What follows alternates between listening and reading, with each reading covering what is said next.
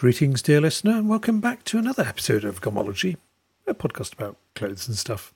I'm your host, Nick Johannessen, and for those eagerly awaiting the seasonal status update for this uh, corner of Nordic suburbia, I can report that the quite unexpected load of snow we had last week has withered away. We're now back in cold autumn mode. Chilly mornings, chilly rain, and some wonderful sun. This has meant a rapid rotation back to earthy tweeds, and of course, I appreciate that.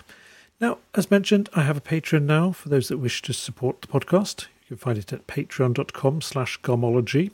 One new supporter this week. Thank you, Hanu. Your kindness and all other supporters' kindness is very much appreciated. It is, of course, entirely optional whether you want to support the podcast or not. I'm not gatekeeping my conversations.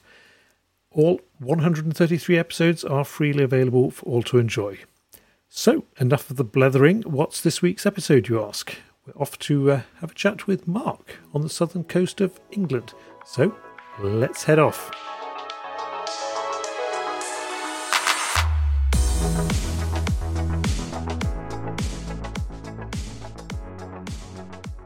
Hi, and welcome to another episode of Garmology, the podcast about clothes and stuff. Now, today my guest is coming in from the Cornish coast of Great Britain. Mark, would you like to introduce yourself? Hi, hi Nick. Thanks for having me on. Um, yeah, I'm Mark Musgrave, and I'm a founder and designer of uh, an outdoor lifestyle brand called the Level Collective. Um, we specialise in uh, waxed cotton backpacks and overshirts and um, organic t-shirts. Um, yeah, kind of like a, the but the main product is kind of like the backpacks, and then I just get a bit distracted by the other ideas.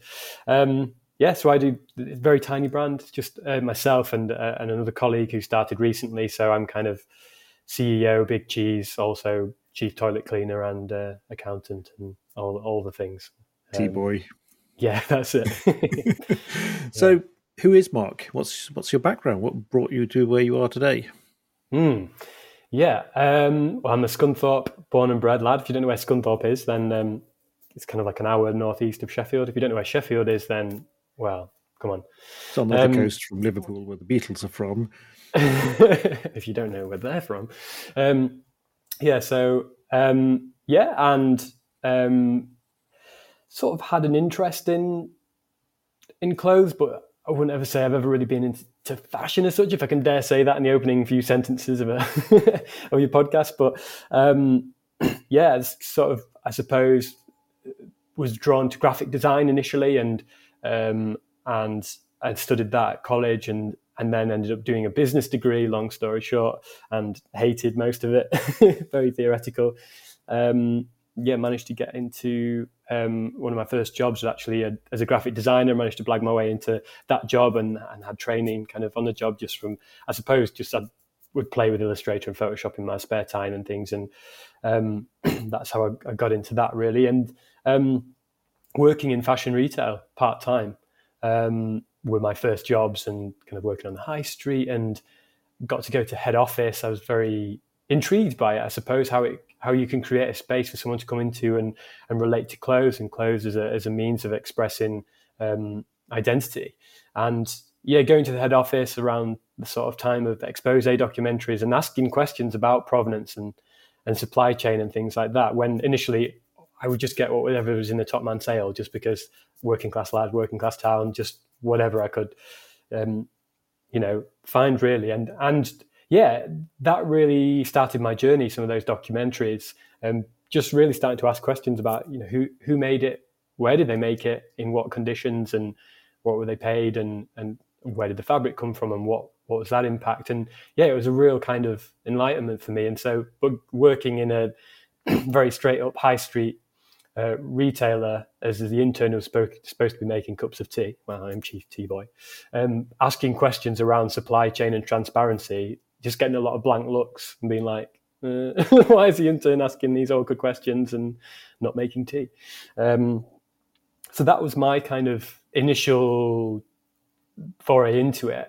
And then I had chance to go to Romania to um, to volunteer with a charity in uh, in northwest Romania, working in Roma communities. And um, before you think I'm all wonderful and philanthropic, it was that I'll spend the summer in my hometown, Scunthorpe. And if you've been to Scunthorpe, then you'll know why I wanted to explore the world a little further. but um, yeah, kind of going over there and meeting, and one of the, they did a lot of very practical things, which was great. And they formed a lot of um, amazing relationships with um, uh, local people. It wasn't about handouts, it's about helping people to enable, to help them themselves and to by starting social micro enterprises. And one of them was training women in the communities how to make beanie hats. And that really excited me. It was the first time kind of business felt exciting to me because I could see, yeah, the supply chain, if you like, and it being so personal and it being handmade and it being fair and it being about dignity rather than exploitation. And it was just such a contrast to this high street experience of meeting the buyers and seeing this conversation and seeing all the smart cars parked outside. It was yeah, a real contrast. And I was just so excited, yeah, really pumped coming back from there um, and kind of, yeah, got them into a few shops. And yeah, and so I, I still work with those guys now. So I ended up starting my brand off off the back of that, uh, initially wanting to do like a UK office for them. But um, yeah, ended up um, starting a brand um, just because it was going to be complicated legally and, and just the ideas kind of sprawled from there. So it feels like a series of sort of joined dots that I didn't really when I was young, I didn't ever dream of like running my own brand as such. It just sort of happened. um, yeah. Does anyone ever ask you, sort of, Mark? You got all into sustainable garments, uh, anti-fast fashion, and then you're mm. thinking, mm. let's start another brand to save the planet. Was that?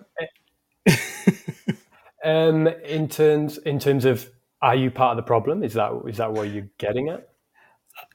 Not really. It was just a, a flippant question, really, because oh, right. I, I, see so many so many brands that start up wanting to save the planet mm. by making more clothes, and you're sort of wondering, do they see the sense of irony here at all? yeah, yeah, definitely. No, but it's a really great question to ask, and and, and something to ask myself as well. And and and that is a yeah is a is a point of contention in in all this in, is what I'm creating. Am I adding to the noise?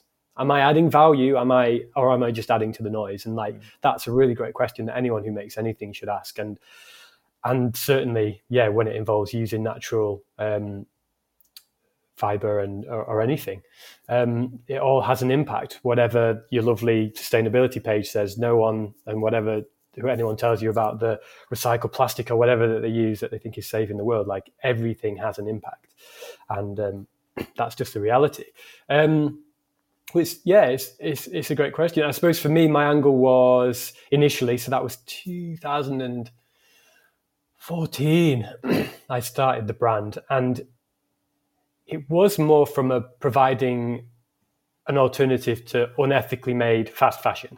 So it was about the level collective was kind of about fairness for everyone involved in the in the supply chain, and it wasn't and and kind of using organic fibers, but that was the angle really to provide an alternative. And, and you know, in the last almost decade, you've seen a, a huge growth in that kind of market and a huge growth in in customer interest in in those topics and and people wanting to shop more consciously. But obviously, with all that, you get a whole load of greenwashing and, and all the big companies claiming to be sustain to, to the point at which what does sustainability even mean?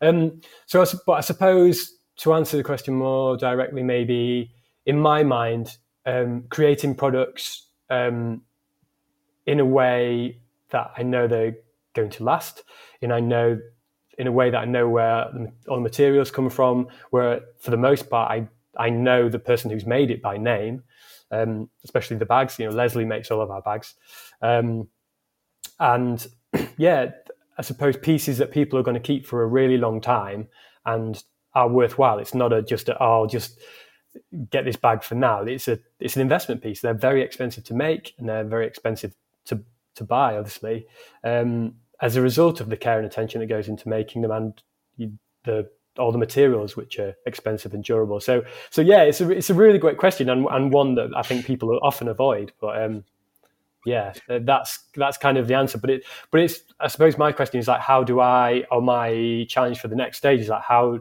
how do I yeah how do I always not be part of the problem even as I look to grow and grow my team and grow what we do how is there a way to grow in a way that is truly sustainable in every sense and and that isn't just about perpetual growth?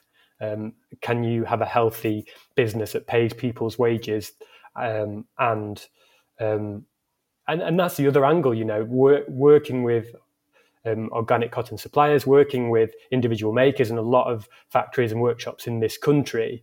That's its livelihoods and um, that you're supporting as well. So it's an interesting one. If you're just like, right, everyone stop making anything, we've got enough of everything. It's just like, what what happens to you know those those really great makers and craftspersons and and workshops that are trying to do things the right way and make things really well to last that aren't um, disposable that are the opposite of that. Um, you know what happens to all that knowledge and skill set and and beauty the beauty of creating um, creating things and, and artwork and part of how how how we're how we're made to create and find our own spin on things. And yeah it's it's an int- you can probably tell as I've rambled on that it, it is an interesting quandary of mine that that comes to mind um, that there isn't a simple answer to. No, I mean that that is the true answer. It, it isn't simple, and it's also not such a binary uh, topic because you can't be either sustainable or not sustainable. There's always going to mm. be some level of it, and any brand that says, "Oh, we're totally sustainable," you know that no, you're mm. not really. And if you're saying mm. you are, it's probably because you're buying carbon offsets, which is a total scam.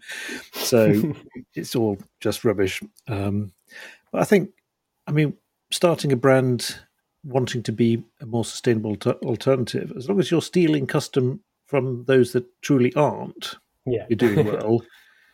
uh, you're not actually adding to the problem because you're taking stuff away from the guys who are really the problem. Mm. And as you say, I mean, a T-shirt lasts for three years is infinitely better than one that lasts a week. Hmm. so uh, yeah, I didn't sound too too wise there, I know, but uh, there were so many things from what you were saying that I wanted to jump in on. But uh, there you go, well, big big hitter to get us going, eh? yeah, yeah. But it's I mean, it's, a, it's such a tricky topic, and and mm. one I hmm. did I did make a sort of conscious effort to lay off the sustainability a bit because it was getting me down so much. Mm. And it also has become such a buzzword, as you mm. mentioned. Mm. I mean, it's sort of lost its meaning. What does it even mm. mean any longer? Mm. And I think most of those who are hashtagging with it or claiming to be proponents of it are also just using it as a word without real meaning any longer. Uh, because I mean, whenever you see sustainability now, it's going to be some greenwashing attempt by someone or other. So yeah. maybe we need better words. And I suppose, yeah, it's very true. And I suppose for me, that's where the sort of focus around craft, high craft, and telling the story of how a product's made and who's making it becomes even more important there because it's it's indisputable. It's not a vague word. It's not a vague sentiment. It's we work with these people. We make it out of these fibers for this reason. Um, and um, yeah, that has a lot more meaning and story behind it than just using buzzwords, like you say. I mean, um, I'm a total sucker for the stories. You mentioned Leslie makes your backpacks. I mean, what's the hmm. story there? Yeah, well, she's she's been working in wax with wax cotton and, and leather for 35 years. Um, so there's a journal post on our website that shows her smiling as a 21 year old, um, in her first workshop, which is which is lovely. Um, and yeah, how did I come? I came across her about four years ago. So I was working with. So I, I oh man, yeah. Where do I start? I'm flitting about everywhere. So there's obviously the journey with me designing. Go right back to the start. okay, okay, let's do that. Well, hope everyone's sitting comfortably. Um, so I was already after beginning the brand, I'd kind of designed a series of graphic T-shirts, which were going well, and um, and I was kind of I'd really enjoy the art direction. I can't draw for toffee, but I enjoy ideas and I have a feel for color and composition. I'd say, um, and I really love the collaborative process of working with illustrators and an artist to kind of bring out an idea. Um, and but I kind of done that several times and just felt ready for a new design challenge. And I thought, I'll design a bag. it can't be that hard. Um, and I figured it, was it's something that's very it's a longevity piece, isn't it? It's an investment piece. It's something. It's a companion that you take all over the all over the world with you. Something you use every day, and it, it just feels a lot. Yeah, it just feels a, lot more of a sentimental piece, I suppose, than um, than other than other garments. Um, and yeah, so I went to see a design company in Sheffield that did that did freelance bag design um, and had the initial meeting with them. We didn't really get as far as chatting about the designs um, specifically, but just it was just kind of, oh, can we work together? This is kind of what I'm I'm aiming at. And I was like, oh, great, I've found someone good to work with. And then I get a call from him two days later saying, I'm, I'm really sorry, Mark, I would love to work with you, but he's been offered brand director at this big company and he's closing his company down oh. and we can't work with you. So I was like, oh, right. and um, I'd kind of looked about on Illustrator and done some very rudimentary mock ups um, of kind of how, yeah, just proportionally how I saw it coming together, the color palette and the different po- components. At that time, I'd ordered loads of samples and I'd had an idea, you know, I wanted it to be this natural fiber, kind of heritage fibers, but organic and fluorocarbon free, but also in the more contemporary design. And um, but I, I, needed something physical, so I I started making. I cut. I had some off some end of roll from a local fabric shop, and I started some like cheap Cordura type stuff that I just started cutting up, like measuring out and, and cutting up, and tried sewing it together, but was very clear I would pass away from blood loss very soon with my needle usage, and quickly realized actually a stapler would be a very quick way of doing it. In fact, I brought this to show you. So this is terrible podcasting, but um, maybe some of the jangling will be good for the soundscape. But y- you can see my this is one of the original prototypes that I made by stapling together and pins and staples. all sorts sticking pins. everywhere. I mean, yeah, don't try it on. You'd get tetanus or all sorts from it. But um, but it really worked for like creating a physical sense of proportion. And you know, I could. This was an earlier one that I had a lid on the top, but I ended up ripping that off and extending it to make it a roll top. But it was so good for rapid prototyping and just meant that I could, you know, as the designer, really get a feel for what it was like, not just the color, but how how the fabric sat and the yeah, just how the materials inter- interacted. Obviously, it's, it's, so rud- rudimentary. Um, there's pictures of it on a on a journal post as well on my site um, if you want a good laugh. But but yeah, it was really helpful for getting even, even, things like the webbing, like knowing I wanted the webbing to be 38 millimeters rather than 25 mil because it just looked a little bit scrawny and I wanted everything to feel quite um, chunky and robust. And so I actually stand by the pencil and um, stapler as a as a key design tool for someone who can't use a sewing machine. Um, it yeah, it was a, it was really great and really gave me the confidence. Like I just I just didn't feel qualified to. I've had no fashion design training. I've had very basic Illustrator and Photoshop training. I did graphic design and photography at college, as, as I said, but I've I'm just blagging it. There's the truth of it. I'll just come out and say it um, if you haven't worked that out already. Um, but yeah, I, I was pleased that I did that because I felt that I needed almost permission to do it, and then you realize you don't. You just need to just give something a try, and then the key thing, obviously, find people who are really brilliant at what they do. Someone like Leslie. Um, but kind of if you've got a vision for something and, and ideas um, then just getting involved in making it and understanding even the process of how the things go together and what would go together first and how they attach. Like it, it, it was pretty pinnacle for for me growing in confidence as a designer and thinking actually i can i can do this. I do know what i want. And and then um, i worked with someone in sheffield who was like a freelance seamstress who helped me kind of prototype it and get it to the next stage so it didn't give you tetanus. and yeah, just really move the design uh, forward to the first. I did a Kickstarter through. Um, I did a Kickstarter and, and launched the first uh, model, which was the Winnats Roll Top, uh, which is our bestseller. And then from there, have kind of designed the Scout bum bag and the, the Mini, and then the Logan pack, um, which is our kind of all, all singing or dancing pack, if you like. Um, so so yeah, it was kind of a story, I suppose, of of um, very much blagging it, but kind of growing in confidence along the along the way and trusting my convictions, and then finding uh, finding the right people to work with to to bring those ideas to life. And um, yeah, and it yeah, it's pretty cool to think and see photos from people of all over the world who've sent me from wearing the backpack, and it's just like that's just pretty mad that it started as just some offcuts of fabric and a stapler. I think there's a couple of important lessons in what you, you just said. I mean, one is the fact that even though you didn't have the required tools and skills to bring your idea to life by hmm. using mm. a stapler, you actually overcame that hurdle and the idea could be made into fruition. Um, the other one was you're admittedly no expert designer of backpacks, but you didn't let that stop you. And I that tallies very well with something I often think I would use music as an example. Hmm. If someone has been doing something for many, many, many years, they are super technically expert in what they're doing, but they're never going to have that surprise element that actually makes something brilliant. But someone might come in from the side with actually no real musical talent, but stumble into something and create something genius. Mm.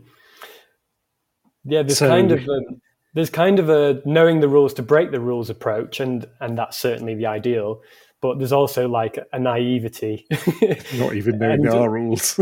yeah, ignorance is bliss kind of approach as well can sometimes work as long as you then work with people who do know what they're on about and and and can um, yeah make suggestions for improving things along the way, which there's been a few. so you created your prototypes, and then you discovered Leslie. Well, I was working with a lady called Sarah in Sheffield to make the first the first prototypes. Yeah, and and she made the first. Uh, oh, that was it. And I worked with a factory in Liverpool to make the first batch, which was a good learning curve. They hadn't worked with natural fiber before, and there was a few things they didn't get quite right. There's a few things I didn't get quite right. The weight of the organic cotton needed to be heavier, and there was a.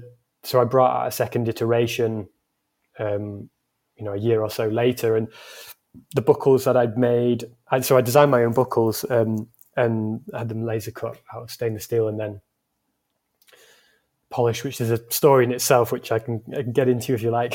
but yeah. Um, yeah, there were things in the buckles. It turned out that when the webbing got worn in and and and went freer, it would just it would flow too easily through the through the uh, buckles. I hadn't field tested it enough, and and so I had to replace, I had to recall and replace a load of the first batch of backpacks. So it was just a nightmare, but it was and it was yeah quite anxiety provoking at the time, but it was all it's all learning, like with hind, hindsight and kind of hopefully a bit more being a bit kinder to myself. I realize it's all just learning. The first iteration of anything, even when people know what they're doing, doesn't go well necessarily, or there's things to learn. That they've got the first generation of yeah of any uh, of any product isn't isn't generally particularly good. But but there were a lot of things that were good, and it's very sort of minor but important tweaks that I did with the with the second generation, really upgrading the waxed organic cotton and and uh, making the lining just more visually um, vibrant, and then obviously getting the buckles right. And yeah, but it was all iterating. But there was there was um, yeah, I've kind of aimed for sort of a, a simplicity, um, but getting the components were the real key for, thing for me and the attention to detail with how it was made. You'll find bags with a lot more internal storage and, and pockets, but in terms of trying to just get something that is that is beautiful and and has plenty of storage and and not overkill and at a price point that I can try and make work. That yeah, it's all those negotiations.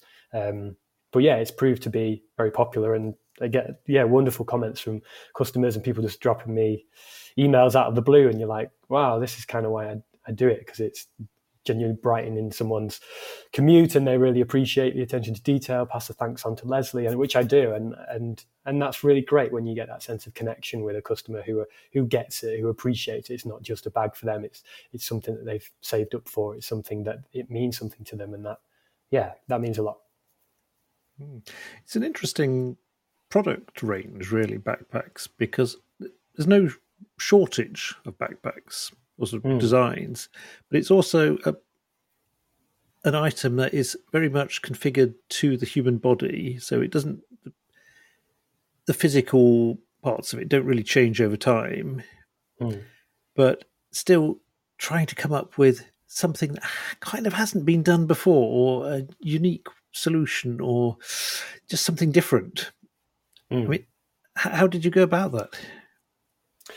It was really kind of looking looking what was out there that I that I really liked and and looking at where I thought there was a bit more of a yeah, where I couldn't find what I wanted. So I suppose I could find quite a lot of heritage fiber bags, but they looked very heritage. They looked very. Um, trying to avoid using that expression. they looked very n- not. They didn't look. They didn't feel contemporary, I suppose. Um, and and so that was an aspect of it, and just often.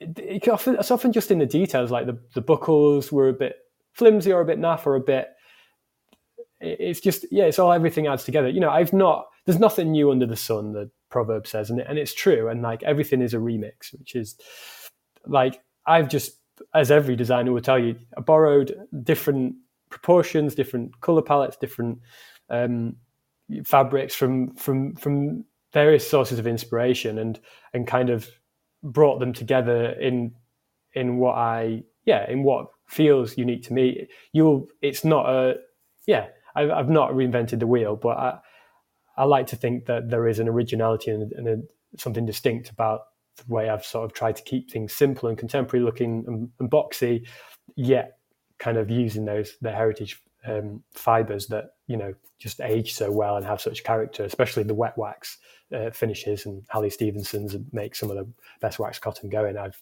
had samples from loads and loads of places, um, and I've never found any that's quite yeah, that's quite the same in terms of rigidity and texture. And I suppose the the sort of first question you'll have to ask yourself is whether you're going to make something as profitable as possible, i.e., mm. Cheap but nice looking, mm. or as good as possible. Mm.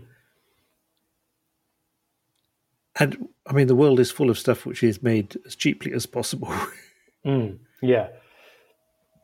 I suppose, like, coming coming from it where I initially started, if I'm honest, was like I'd just come from the t-shirt world, and the ne- and the next product was like a bag, and you know, you, I mentioned my background. I thought 120 pounds. That's an expensive bag. Like I had an idea of the end price being 120 pounds for the customer.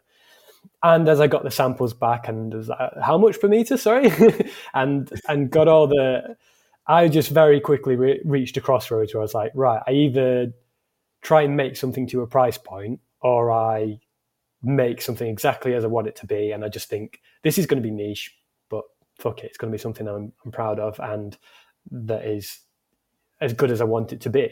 Um, and obviously I chose the latter. But yeah, that was quite interesting. And and the cost price is is more than that. Just just for me, is it costs, you know, more than that per per bag. And so it was very much very eye opening. Um, and obviously that's partly making in Britain, which is a whole other conversation in itself. Um, and and obviously the components, doing the buckles in that way rather than just getting them off the shelf. And um, it all it all adds up to something that's that's um, expensive to make, but but really special. And and it's really amazing to work with someone like Leslie. And I think that adds so much. Um, her attention to detail and care, and she's she's just lovely. Like she's lovely to work with, and she you can tell she puts her heart and soul into into every every one of them. But yeah, that that price price point thing, like you say, is is really interesting, and it's really interesting with the Logan pack. I don't know if you've seen that one, but the one with like I was like, right, we're going to do the leather base. We're going to we're going to screen print topography from Logan's Rock and on organic canvas, and we're going to line it with that, and then we're going to have a laptop pocket there, and then we're going to have a sternum strap with more stainless steel buckles there, and they're just so expensive to make. Interval stitching along the straps, and I was just genuinely like, I don't care how much it costs to make. Like, I just want to do my. This was mm, three years after I'd made the Winnats Roll Top. So I just wanted to better myself. I just wanted to make something that was the next that that I felt that I could do. I couldn't have designed a Logan at that point. Um, you know, I'd come a long way from a stapler, um, but I, but but at that point, three years ago, I felt like I'd learned enough to be like, right, well, what next? What's what's the next kind of um, upmanship in terms of, in a healthy way, in terms of adding more beauty and more detail and, and more interest. So um, and that and and oddly, I was just like, right, they're going to be 495 quid like that. It's really not cheap. That sounds ridiculous if you'd asked me a few years ago. Um, but it's been one of my best sellers, even over the like the last year, um, because it's because I think people can see the attention to and everything. If you think, well, if I'm in for that much, then I mean, I might as well um, get the all singing or dancing one, if you like, that has that level of detail. So yeah, there's definitely, and that's probably why I've not really made much money because because it, there is an element of I just want to make this as beautiful as I can, and I want to price it as fairly as I can. So you know, you'll know most things that you buy, the manufacturer they or the brand will multiply it between eight and twenty times. You know, I don't do that. Like I multiply it by two, sometimes not even not even that, just to try and make the numbers work. And they're not they're not cheap products, and they're not cheap for the end customer. And I I respect that, and I I don't take that for granted, and I appreciate that they're not accessible for a lot of people. But at the same time, it's not silly designer prices either. There's kind of like I'm trying to keep things as fair as possible, um, bearing in mind the the quality and the provenance of who's made it, where it's made, and all the rest of it. Like it, it's a very yeah, that's also a complex thing. It's quite clear that your your conscience is holding you back from becoming truly ruthless. Yeah. Um, so, uh, I mean, you couldn't find a, a, worse way to produce than you are, I guess. I mean, tiny volumes. Yeah. Um, no economies of scale. Everything yeah, as awful. good as possible. only sourcing the best materials. I mean, oh, you're doing yourself no favors here. yeah. yeah. So you don't want to invest then. No. um, yeah. It's um, yeah. It's a challenge making making the numbers work and and um, and and yeah, and I think you know I'm I'm talking with with other workshops and and just exploring other possibilities for different product ranges and yeah, trying to you know I'm a realist too. I've got a I've got a two year old who's who's just amazing and, and a wife and uh, uh, who's also amazing and I've got a mortgage to pay. I've got the realities of all that, and the numbers have to work. And it and it and it is a challenge. I'd say, I'd say there is scalability to this business. I I think the challenge is finding enough enough people. Like there are plenty of people who will appreciate what I do. Just most people don't know I exist, and um, and that's a challenge with a tiny budget, marketing budget, and um, yeah. Uh, so yeah, and and and there's, there's you know there's accessibly priced items as well, like you know merino wool beanie hats 35 quid made in Britain and stuff like there's there's different things. That's why the collection hopefully complements each other just because there's there's more um, accessible price pointed items as, as well as but for me the backpacks are like the, the flagship. Um, but like even delving into shirts like that was a whole interesting thing with the maker overshirt um, that I did a couple of years ago that um, that I overcomplicated but really enjoyed with it being a dry wax cotton and having several layered pockets. But yeah, there's there's certain I've got a couple of mentors who are really great who are asking me some challenging questions and trying to get me to yeah kind of work out what where where do I need to like it doesn't matter what it costs that's just what it is they're the flagship pieces and, and what where where can I make things that are still to an amazing standard that are still beautiful but uh, maybe a simpler design that just makes it just makes it more reachable for for more people, I suppose. Um, you know, less pockets and things like that, because all the, as you'll know, all the all the extra bits of workmanship add to the cost. But yeah, it's re- it's really tricky. I, I describe myself as a designer and accidental business owner because I I love the collaborative process. I love the colors. I love the um, yeah, particularly collaborating with other brands. We've got a couple working on at the minute, and that's what gives me energy and the people and meeting people at events when I do pop ups. But ah, trying to make the numbers work and doing the business side of things just doesn't excite me at all. But obviously, that's how the world goes around. So, I guess it comes down to sort of why you're in the business at all. Because, mm. I mean, if you started up your business with the intention of having an Aston Martin in three years, I mean, clearly you're going to be disappointed. But if your ambition is much lower and you really want to make nice things for nice people, do some good in the world, I mean, that is, I think people will come to you because you're genuine then. Hmm. But, yeah, definitely. Uh, so many businesses these days, I mean, you know, they have a plan to be bought out within two or three years. Uh, hmm. So they massively have to up the volume and make the company viable for a buyout. Uh, and you can, the, the heart's not in it. Hmm. Yeah, I think you can smell that when that's the case. Um, but yeah, but doesn't put beans yeah, on your toast though.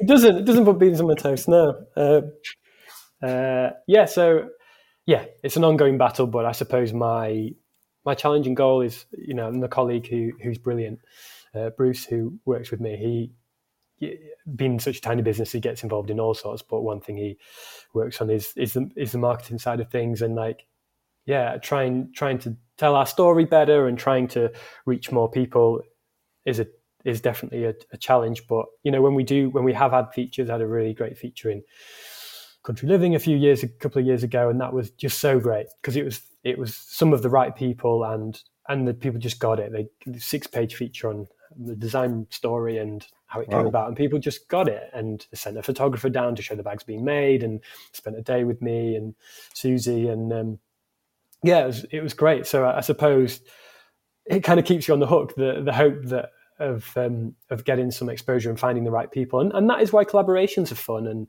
and uh, you know as well as from a creative process, like being able to reach other people's audiences who also appreciate and have similar values is obviously a yeah a good way to help people to know you exist. So um, yeah, that's that feels at the more fun end of things for me than yeah than paying Google and feeding the Zuck the Zucker monster. But it's yeah, it's it's a really interesting it's a really interesting industry to be in. Clothing is so so multifaceted. You've got to think of so many things. You can't just be a unless you go and work for someone else. You can't just be a designer. You've got to you've got to yeah really have a lot of hats on, um, metaphorically. Um, but um, but yeah, I enjoy the challenge for the most part. So you've been doing this for about ten years now. Hmm. So would you say that your market or the appreciation of what you're doing has changed in that decade?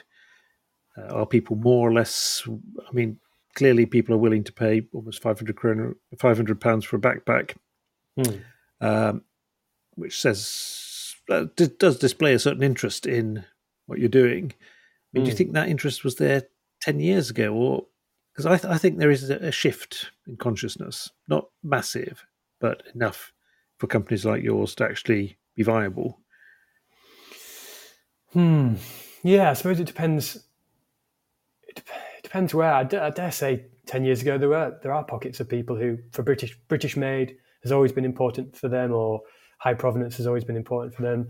I must admit, it's been I've been more surprised by younger people, like people in their early twenties and like um, and uh, and people at uni who have said that they've saved up and got people to chip in and towards getting a pair of the uh, a backpack or, or getting a pair of the Fracap boots that we do with them and that that blows my mind because when I was that age I was I wasn't thinking in terms of that in terms of buy less choose well. Okay I was thinking maybe around the lines of sustainability and things when I was at uni but it, it wasn't in terms it's really the making the backpacks that's pivoted me towards appreciating high craft and making in this country and and appreciating the value of things. And, and we just don't get it because we're so used to cheaply made things and things getting cheaper um, um, on in terms of the high street. But I think in terms of people asking more questions about where things come from I think that has massively increased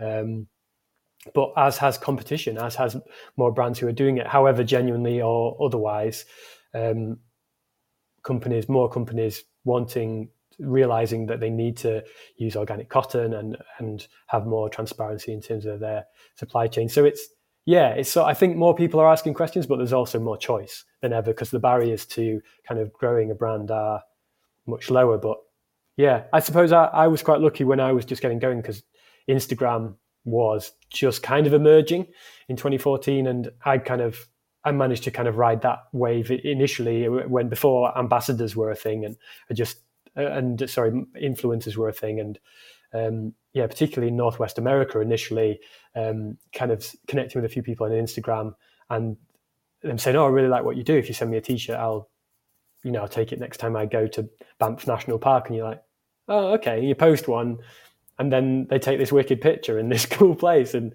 and then you've got 2000 new followers. Like that doesn't happen so much these days, but um, back in the day, it was it, it, was it was really it was really good. And you know, I went out there, went Vancouver, Seattle, Portland, and stayed with these Instagrammers that I'd met, and and they were just lovely.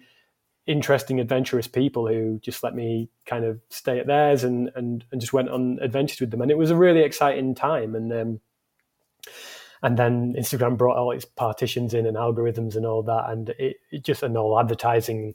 You know, it, it's become what it's become. But that was a particularly exciting time to be to be on it, and it felt like a, a really brilliant community at that point. Um, and yeah, it was was adventurous, and seventy percent of my customers were there in Pacific Northwest, which is mad for wow. you know just a, a lad in Sheffield who was just sticking some photos on a platform. There was no advertising at that point. It was just yeah. So, so that was interesting, but I was that that avenue's gone to pot. but um, yeah, I don't know how I got onto that. Sorry.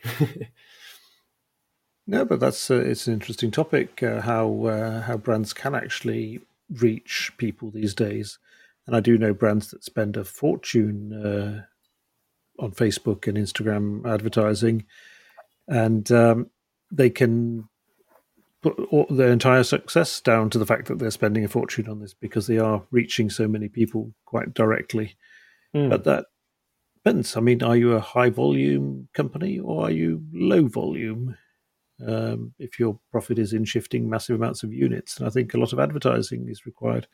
But if you're making, say, 100 backpacks a year, mm. then you only need to find 100 people, and that's a lot easier than finding the 20,000 you need. It is, yeah. I suppose just to just to just to be uh, clear, like I, I do use Facebook and Instagram adverts, albeit uh, resentfully and with not a brilliant return, to be fair. But yeah, it's kind of getting to that. Yeah, it's trying to make those numbers work um, as well. And yeah, and and that's a challenge. That's a challenge for, for me to make all of those numbers work. You need to reach new people, and you can do print stuff, but not have any measurability with it, or you know, digital stuff is very measure, measurable and can be can be can you you can get some return, but they seem diminishing. But I guess the idea the idea of it is that you build trust, and it's a start of a relationship. And part of a welcome series of emails I send is like, here's ten reasons why we're different, and it's about like kind of nurturing that relationship, I suppose, and and, and telling more of the story. But but yeah, it's all that's that's the challenge. As I say, I'm not a marketeer. I'm a I'm a product designer, and I'm trying to trying to work out how to. But if I don't do the marketing side of the business properly, I can't pay people like Leslie, and I, I certainly can't pay myself. right. So it's um, yeah. So if yeah, you know someone who wants to uh, someone famous who wants to wear my things and talk about them to all their wonderful followers, then yeah, send them my way. yeah, yeah. Because uh, I, I notice you also do, I mean, quite different things. Uh, you, mm. you, mentioned your graphic tees and your backpacks and uh, shirts, but you also do the Frac boots and you do a knife.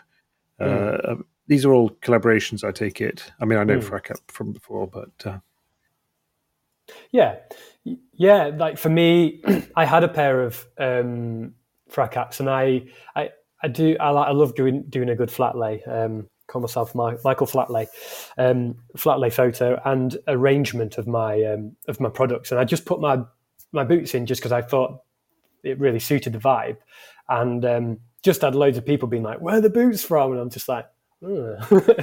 and and I just contacted the team in Italy just just via Google Translate, and um, and they were just they took a bit of persuading just because I was quite, I'm, you know, tiny compared to a lot of the companies that they were working with at the time. And, um, but they were, yeah, they, they came round and after a lot of pestering, I'm quite persistent.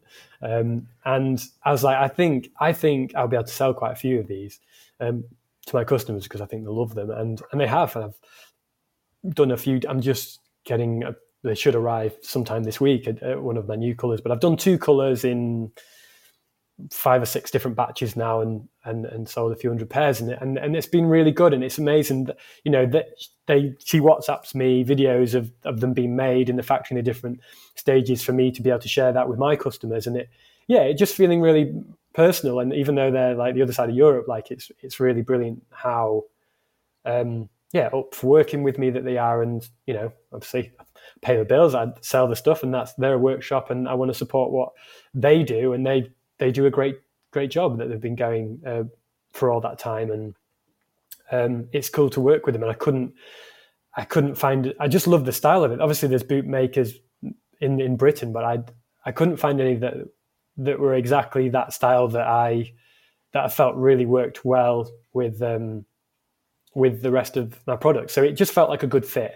And in terms of you know, if you compare it with the effort that it takes to source uh, all the like 18 different suppliers and components just to get the components to Leslie to make the bag with ordering the boots, obviously it's it's it's less. It's kind of it's a yeah mutually beneficial kind of collaboration. And um, you know, I, I choose the colours. They have my brass die. I choose yeah all the colours for the different parts and things. And um, yeah, and and yeah, it, it's just it's a good. Um, yeah, it's it's just worked well for us. I know that we're getting a great, you know, I wear them and I love them, and so I, I believe in in the product, and my customers do too. So it kind of for an effort to reward ratio, it's it's good. yeah, I mean, having products that you yourself actually use and enjoy. I mean, that does say something, doesn't it? If you only stock the stuff you like. Yeah, I mean, yeah, I suppose I suppose that's the thing with being, and for, for better and worse, like when you're the sole person that runs it, you get to make those choices. Like you have ultimate autonomy with what colors you get in and what you think people like. What you know, I don't just get things that suit me and what like because I appreciate people have different skin tones and different preferences, but um, but yeah, like yeah, having the autonomy to, to make those choices and and believing in what I'm selling. I couldn't get something in that I thought was poorer quality or that I just didn't believe in in what it was. So um, yeah, that's that's um, that's super important. And I'm doing a working on a collaboration with Norman Walsh um, they're making a very small batch for us, and just being able to, you know, receiving all the swatches of um, of the suede, and and we're kind of um, mixing in some of the dry ripstop wax cotton left over from my overshirts, and yeah, making a, a, a kind of a rework of one of their. Uh,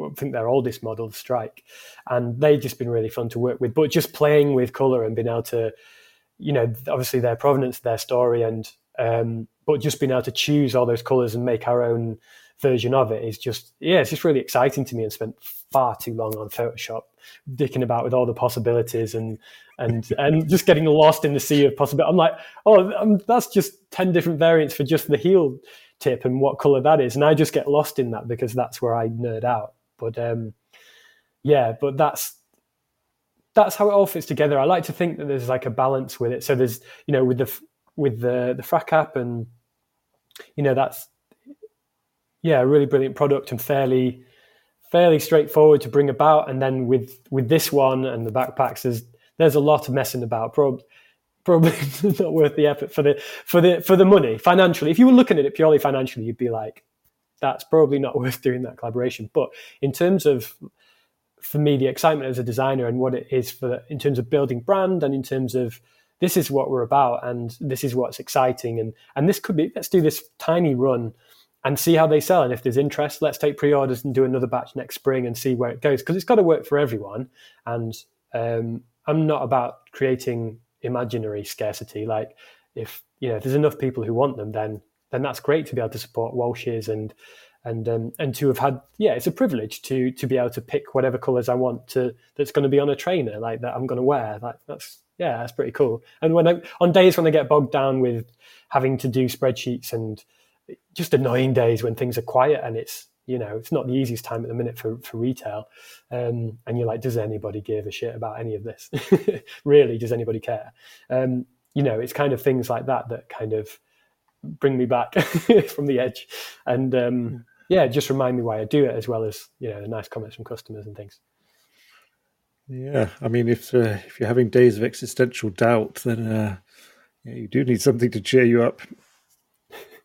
yeah, I mean, anyone who runs do, does their own thing must have. Or maybe it's just me. I know it's not just me, but anyone who does their own Probably thing not. must must. Well, I know for a fact. Yeah, the different sort of founders and and makers and creative people that I know that do their own thing, they they regularly question the point of it or do, do enough people care about this to make this viable? Do is this viable is another question. Not is it meaningful but is this viable? And um, does this work financially and does this is this what the world needs? Like they're good questions to ask. They're just bad holes to get dis- disappear down. They just have to be counterbalanced with realities uh, of the positive that that I am doing in the world. And um, the great people that I get to work with and the great customers that I have. And um, yeah, that's that's just I don't know. It's just the way my brain works. Just uh, you know, thinking about things on on the, in the scale of the world and where I sit. And we've only only got so much time, haven't we? So yeah, how are we how are we making a positive difference? Wow, things got heavy. Sorry, that, got, that got pretty deep. but uh, I mean, I think as long as I think it's what we do. I mean, that we're ethically behind it. I mean, you could be pushing out limited edition stuff, collectibles, where your customers are compelled to buy each uh, version of something that they don't really need, but. Uh, mm so compelling because they need the matched set. All the 177 T-shirts you'll be releasing over the next six months, uh, so that they can brag to their friends that they've got all numbered, limited edition signed. Uh, so in 16 years, you can say to your daughter that, uh, yeah, I took advantage of uh, human collectors. Yeah, well done, Dad. Or something like yeah. yeah. yeah. But I mean, if you're selling stuff to people who genuinely need it and want it, and it's good stuff, I, I mean, business has to be a business. Mm. Yeah, definitely, and uh, yeah, as I say, it is a it's a privilege to work work with people like Leslie and the different manufacturers that I work with. Like, it, it's great to support to support them and and what they do, and they're yeah, they're doing they're doing a good thing, um, and um, yeah, that's uh, you know choosing yeah buy stuff buy less choose well is you know gets trotted about a lot. But there's a lot of there's a lot of truth to that. And i think there is a way of of managing that balance both both at the customer an individual level and um, as, as a business to to find a balance between you know what it what is un, unchecked capitalism is an absolute mess and that's why we where we find ourselves right now. But actually careful considered um, growth and, and making a healthy business that pays people fairly and um, and that treats people well and that provides an excellent product for people to enjoy using like that's you know that's a good thing it's not solving world hunger but it's um, but it's a good thing in the world yeah hmm. now you mentioned the buy less buy better buy once uh, use mm. it for longer mm. I, I have been on something of a, a fool's quest, I think, trying to find out what actually makes something better or more usable or more loved. Uh, what what are we looking for in a product that would hmm. mean that we'll actually take more care of it and actually use it for longer?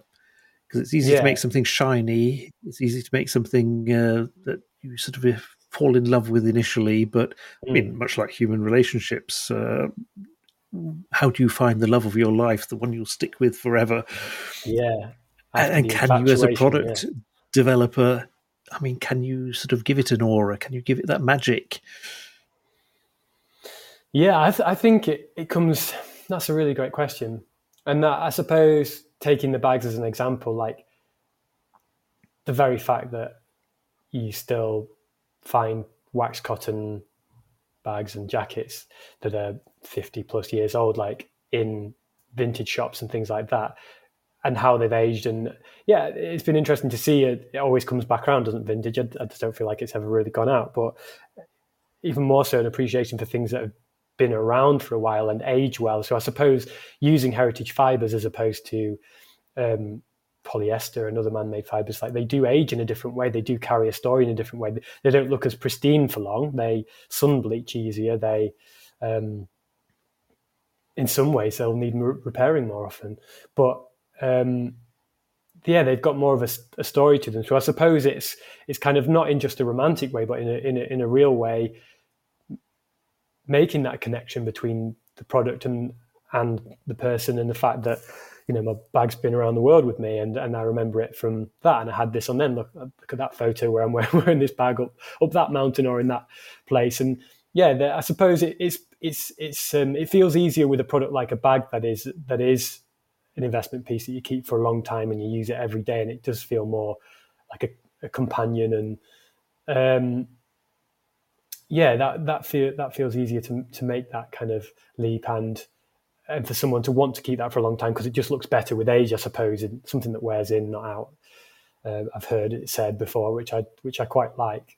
Um, and yeah, and, and it being cool, like we do we do offer a repair service because and we do a number of repairs on people's bags that have had them, you know, four or five years, and and they just want to breathe fresh life in them, and actually they want a contrast patch of the wax cotton, so it shows off the the repair, if you like, and they like the fact that it's beaten up. You know, it's not going to be to everyone's taste. Some people do like just the shiny new look, and I can't, you know, I can't do anything about that. But I think, yeah, I I appreciate, and I know a lot of people appreciate something that looks that looks lived in, that looks better. Think of like selvage denim. Obviously, looks so much better when it's been worn in. Um, is another good example, I suppose. Um, I have to disagree. right. Okay. Really. I'm that, I'm that weird guy who thinks his jeans looks best the first day. First day, are you okay? downhill. really? Okay. Fair enough. Fair enough. Well, there you go. Isn't it wonderful that we're all oh. different? I mean, I, would like a service that sort of uh, re-indigos my jeans yeah. when they're starting to look old and scrappy. But I realise I'm the only guy in the world who thinks that. completely, completely daft for it. But um, yeah, um, waxed cotton though is having something. I think it's due a real comeback now because uh, mm. we are reaching the end of the line for the synthetic fabrics. One thing is the polyester, the oil-based mm. And there's also the, the DWR, the durable water resistance, which has been, I mean, it's the CFC based stuff that is cancerous and shitty and crap. Uh, so wax cotton doesn't really have those problems. So I think that is the way out of it. Yeah, it's it's interesting, isn't it? And obviously, there's a lot of fluorocarbons in a lot of waxed cotton products, or there has been historically. Um, the stuff I use is fluorocarbon free, or I request that when they make it for me, it's fluorocarbon free, which has its trade-offs. It makes it slightly less waterproof, means you need to reproof it more often, and things slightly less grease resistant. And yeah, there's always there's always a reason why they why they put those things in there in the first place, but often not enough hindsight, and often if it obviously if it if it's if it's damaging the environment and people, then yeah, that's not a good way to go. It's really interesting to see with the whole um, plastics because it's it's interesting you think that's towards the end of the line because I suppose in in the industry I'm in, um, out, outdoor lifestyle, there's there's a lot of it. I'm you know I'm very big on natural fiber. I don't. But thinking of the brands in similar space to me, there, there's a huge emphasis on recycled polyester and the fact that it's so circular. And I kind of get the arguments for that. I don't like the feel of it. I don't. You've still got to melt it down. You've still got microplastics every time you wash. Every time you wear it. Every time you wash it. Like it. I just don't think it has the same. Or it doesn't have the same um, feel. It doesn't have the same breathability. And um, no, yeah, I, recycled polyester is just as bad as polyester. So I think that's a, a blind alley. And mm. uh, the fluorocarbons, I mean, the reason they've been used for so long and so much is that they are brilliant. You want something waterproof where you add the fluorocarbons. You want it more waterproof, you add more of it. Mm. And that's a kind of a bit of an industry secret at the moment now because they're going to have to stop using them because there's laws against it, but they don't have an alternative. But you do mm. have wax cotton, which can be made without them and still works mm. as well as the synthetics hmm. plus fluorocarbons, but it's an alternative that isn't yeah. crap. Yeah, and it's the same with like you see it in other things like oil-based paints that are being phased out, and an oil-based paint will last a lot longer. And when my son's smashing his whatever little car into the into the um, skirting board, but there's also awful chemicals that are in the that stay in the environment for two or three months in in my actual house that will be breathing in. So it's yeah, it's those trade-offs for the for the better. So I think people who are more conscious of, uh, well, the environment and also more specifically the products they actually touch and use. I mean, mm. the hmm. amount of plastics we have around us. I mean, sitting here now, computers surrounding me, all letting off their little nasty vapors.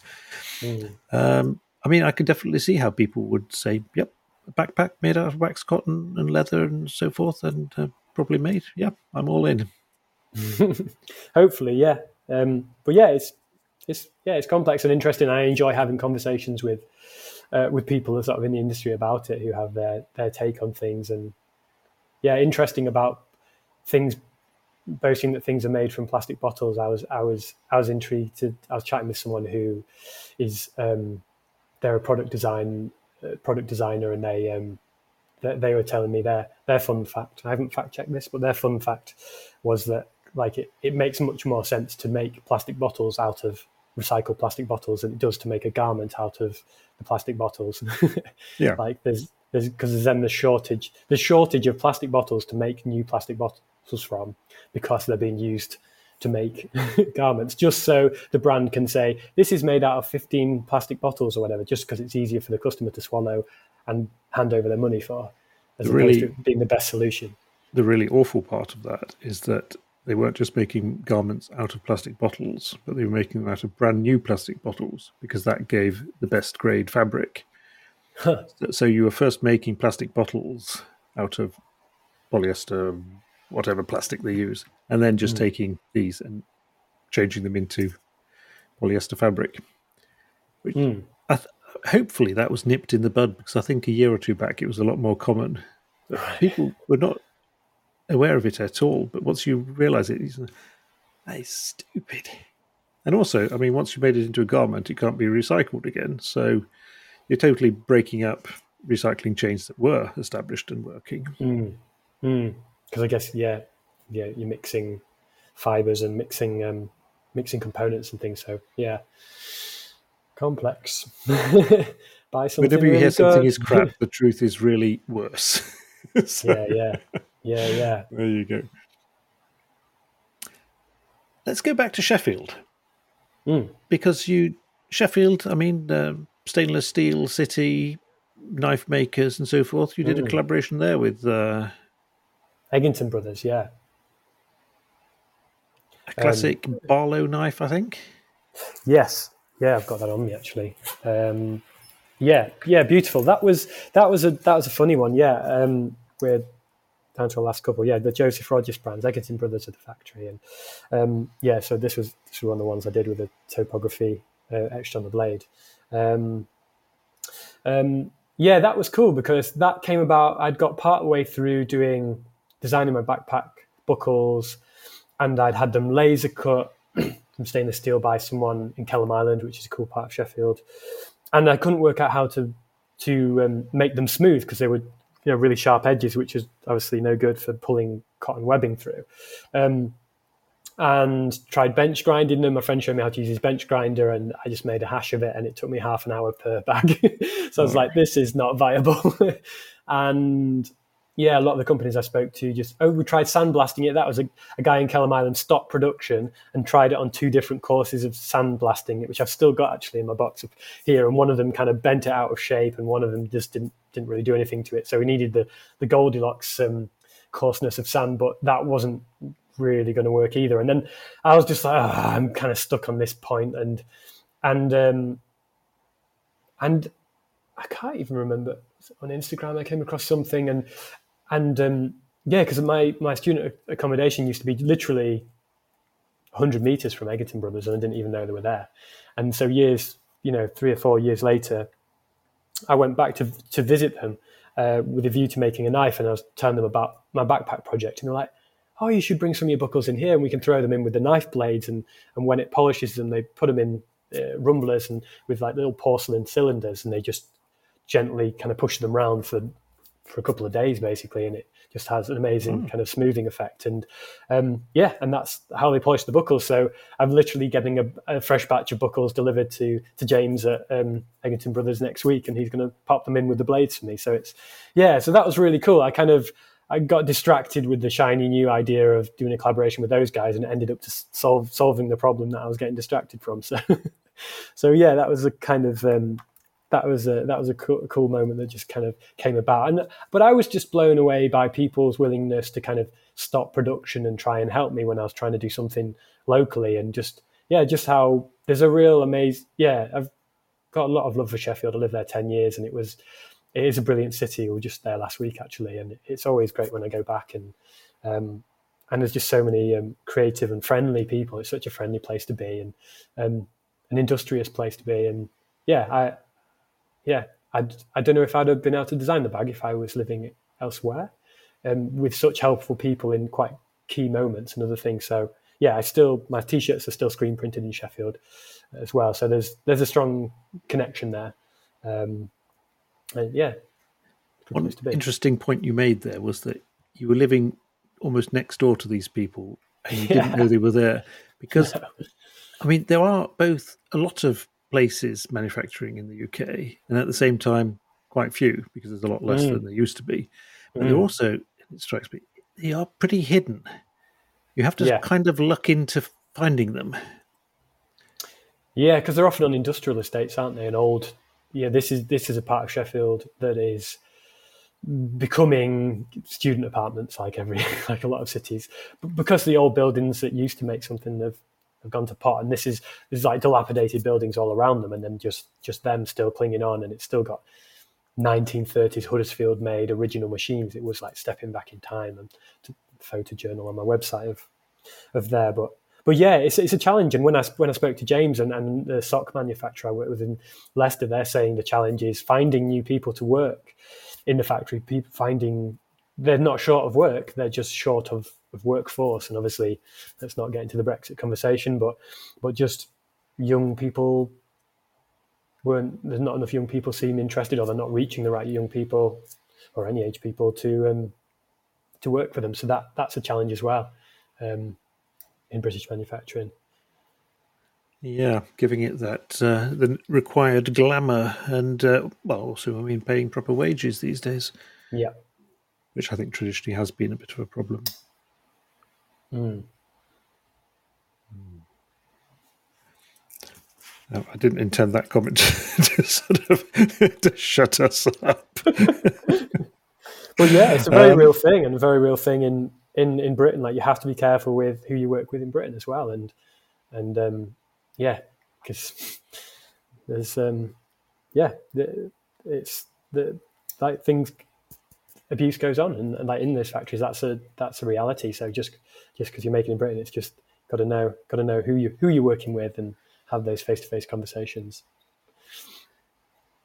Um, yeah, I mean, I've had further down the hole there. Sorry, quite a few guests on the pod who make in Britain, and I mean, some of the best stories come about when they find people in far off places mm. um, that are just doing their thing. They've always been doing it. They've sort of got enough custom, or else they're thinking of giving up, or mm. but still doing their crafty stuff. Mm. Um, but as you say, I mean, it's not made in Britain doesn't necessarily mean made, mean made well in Britain. It just means it is technically possibly made at least the finishing stages in Britain, depending on what it is. I mean, we're completely going off track here now, so I'll probably have to remove this bit. I remember just hearing years ago about the Rolls Royce factory down by uh, down by mm. Goodwood, mm. which was about eighty percent staffed by Germans, and most of the bits they put together to make the cars are just shipped over from Germany. So but it's still sort of technically made in Britain. Assembled in Britain, yeah, yeah. Hmm. Now, some would argue that it probably makes it a better product, uh, that it isn't fully made in Britain, but uh, everyone has been yeah, driving sure. ancient British cars most of their life. No. Um, yeah, I remember buying a pair of football boots a few years ago, and they said "made in Germany" on the tongue, and then you looked at like the swing tag, and you realize the tongue was made in Germany and the rest was made in China. You're like, how can you get away with that? That is outrageous. Um, yeah, I think they've just gone, yeah, whole hog now and just be like made in China. but well, I found I mean, really interesting. Just trying to find out what made in Britain actually legally involves is a mm. little bit tricky because I think it is a bit mm. vague. Mm. Which makes it even more important to actually show that this is done, this is done, this is done. Yeah. Leslie sews our bags. Yeah, yeah. We just um, my friend Harry. He he went to Leslie's workshop literally like two or three years ago. So we've just got a photo journal up on the website. Um, it's the first one on our website, um, or the latest one, I should say. And yeah, it shows her literally like rolling out the fabric and, and the process. But yeah, um, yeah, you're right. It's um, it's interesting. I don't I don't actually know, but all of our products that say made in the UK are made in the UK proper. Um, yeah. But yeah, but yeah, it's it's an interesting. I don't know where the line is on the legal stance and who's checking what. I think no one's really checking anything because that would become a bit uncomfortable. But yeah, I mean, a lot of the time it's the personal touch. I mean, I love the belts that Tom at Hawksmoth Leather makes because mm. he's actually showing you all week on his Instagram making your belt, and there's yeah. a waiting list because he you can only make that many. Um, and there's other brands as well where you, I mean, the stuff they're making is so unique, different, specific that you couldn't just make it somewhere else. Hmm.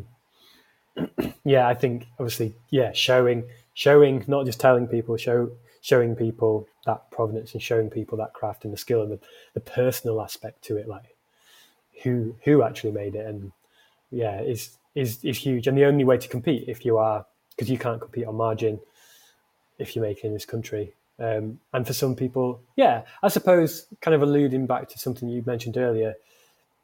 Uh, um, I think when someone makes a purchase and there is that more, if you tell more of a story and there's more of a story for them to tell, I don't mean in a gloaty way of, oh, this was made by Leslie and whatever, but but in a genuine like, there's a personal connection for this for me because I know where it was made and I know that Leslie made it. I know she's got all this experience and I know what she looks like and I know, um, you know, that she's got a lot of years behind her. And yeah, I think that that makes it something you're going to look after more, look after more, and something that means more to you. So you're more likely to, um, yeah, keep it for a long time.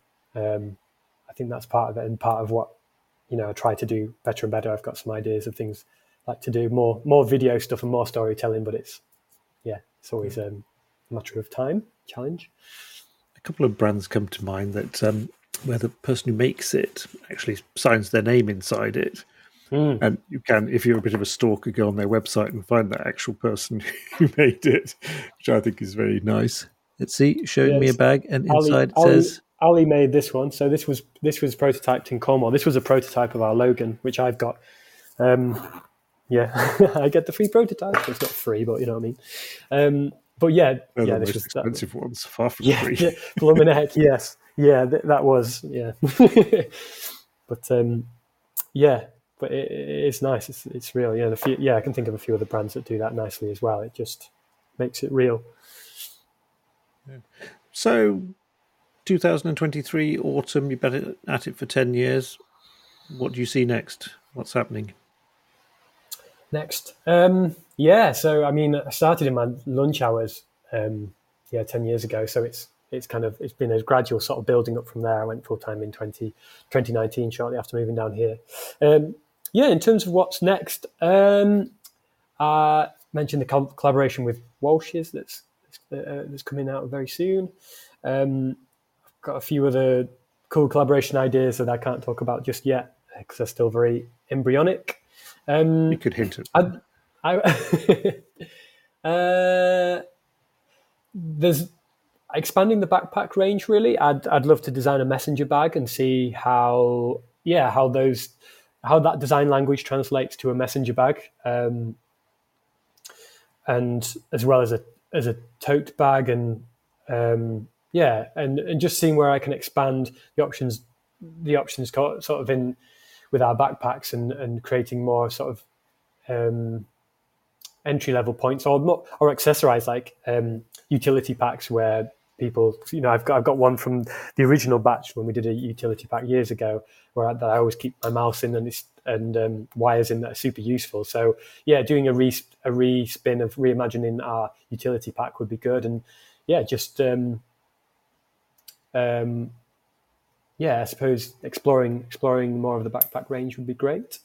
Um, mentioned shirt. shirts that I'm working on. Yeah, I, I do I do like to have new challenges and, and projects on the horizon for sure. But um, yeah, like uh, working with someone else locally um, on some Ramblers journals that we've just kind of put out. So doing more of that and a few other ideas. So the offcuts from the wax cotton backpacks, making um, yeah making journals. I yeah I use every day. So um, yeah, her studio is literally like 50 meters as the crow flies just there. so yeah, looking at how who I can work with locally to make use of offcuts and things and things like that. Um, yeah, so a few things on the horizon, and, and and just looking at how, as a business, like how how can we grow the team and, and make make the numbers work and get people in, um, get someone in who's more got their head around the numbers, just recognizing my place in the team and where that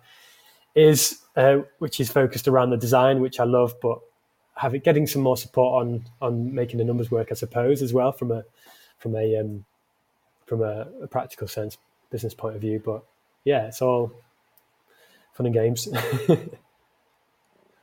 yeah, so you're not tempted to to give up in the face of all the adversity. Uh, have my, I have more difficult days. um, but yeah, it's it's a challenge. I'm just being honest. Like anyone who says that they don't have that thought is is not being honest with themselves or with anyone. Like it's it's tough. It's rough running your own business. Like and when you set out, um, yeah, with passion and a dream and ideas and the creativity and you know the things that fuel you, and then the realities of running a business and all the other things that you have to do in order to fuel and enable the bit that really gives you the energy. Um, yeah, it's a challenge, but um, yeah, I'm, I'm hopeful that if I can reach enough people and get my story out and, and, be smart with who I work with and the collaborations that I do, and yeah, the joy's still there. It's um, so I'll keep going while the joy's still there, I guess. Now I realise I should have asked you an hour and fifteen minutes ago. The Level Collective. What's the idea? With a name? Yeah. Sorry, it just got it. Um, yeah. Um, so with the name, um, there's been various times I've regretted picking such a long name because it's quite difficult to um, to work into things and designs, which is why I mostly translate to a nice pine cone. Uh, which any marketeer would be like, why aren't you using your customers as a billboard? And I'm like, well, because I don't like using people as billboards because there's more respect yeah. than that. So I suppose it's subtlety. It creates conversation. If they really want to know where your lovely hat or bag's from, they're just going to have to ask you.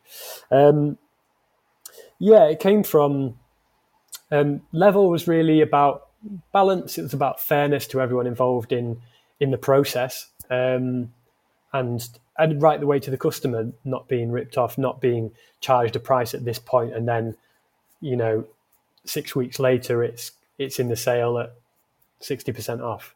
Like um, yeah, so I suppose it's a it's kind of it's yeah it's fairness throughout and and balance and kind of um, balanced living is also like a bit of a strapline I use, um, which kind of links in with the level, which is about kind of finding a balance between meaningful work and graft as well as uh, restful connection from being outside. That's where I reconnect. That's where I re um, orient myself, I suppose, like being being in the sea or walking on the coastal path or walking in the peaks. Like I, yeah, for me, that's that's what re-energizes me, and that's that's um, yeah, that's where I get my energy, and and and that's a big part of what the the brand is, kind of inspiring people to to get outside and, and to be there and, and not just go through the motions, not just get the pictures for Instagram, but actually benefit from being in those wild spaces as um, yeah, as I think has obviously been in in the popular conversation a lot in recent years, like is because it's good for us.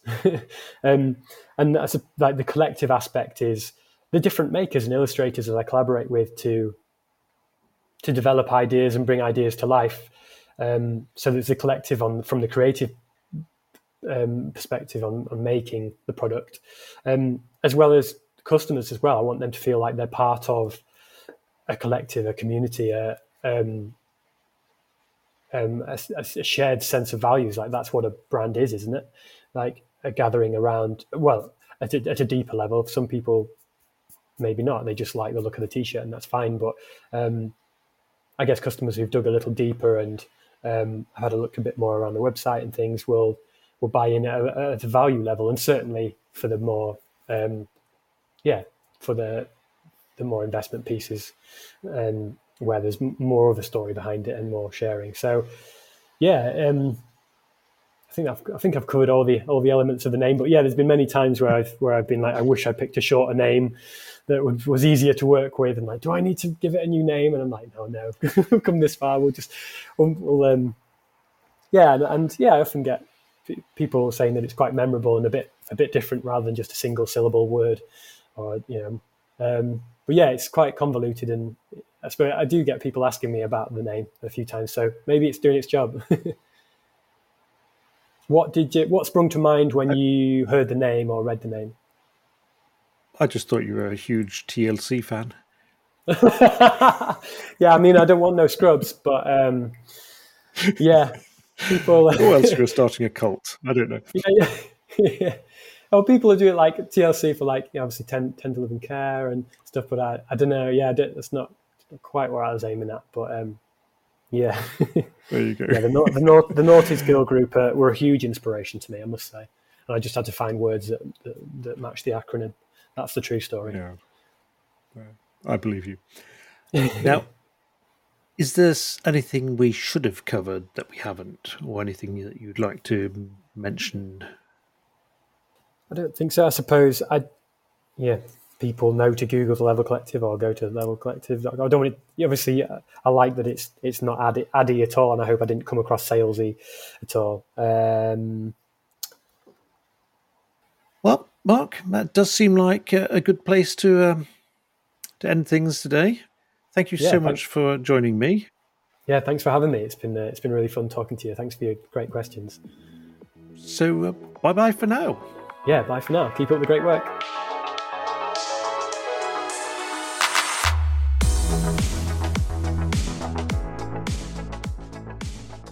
And that was all for this week's episode of Garmology. Hit subscribe or follow to automatically download next week's episode as soon as it's published. If you listen on Apple Podcasts, I'd appreciate a review and a rating. If you listen on Spotify, you can also leave a rating. If you'd like to get in touch, my email is welldresseddad at gmail.com or you can find me on Instagram as welldresseddad. There's also a Garmology podcast account on Instagram. Again, links and details in the show notes, including a link to the Patreon details. And uh, see you again next week. Bye bye for now.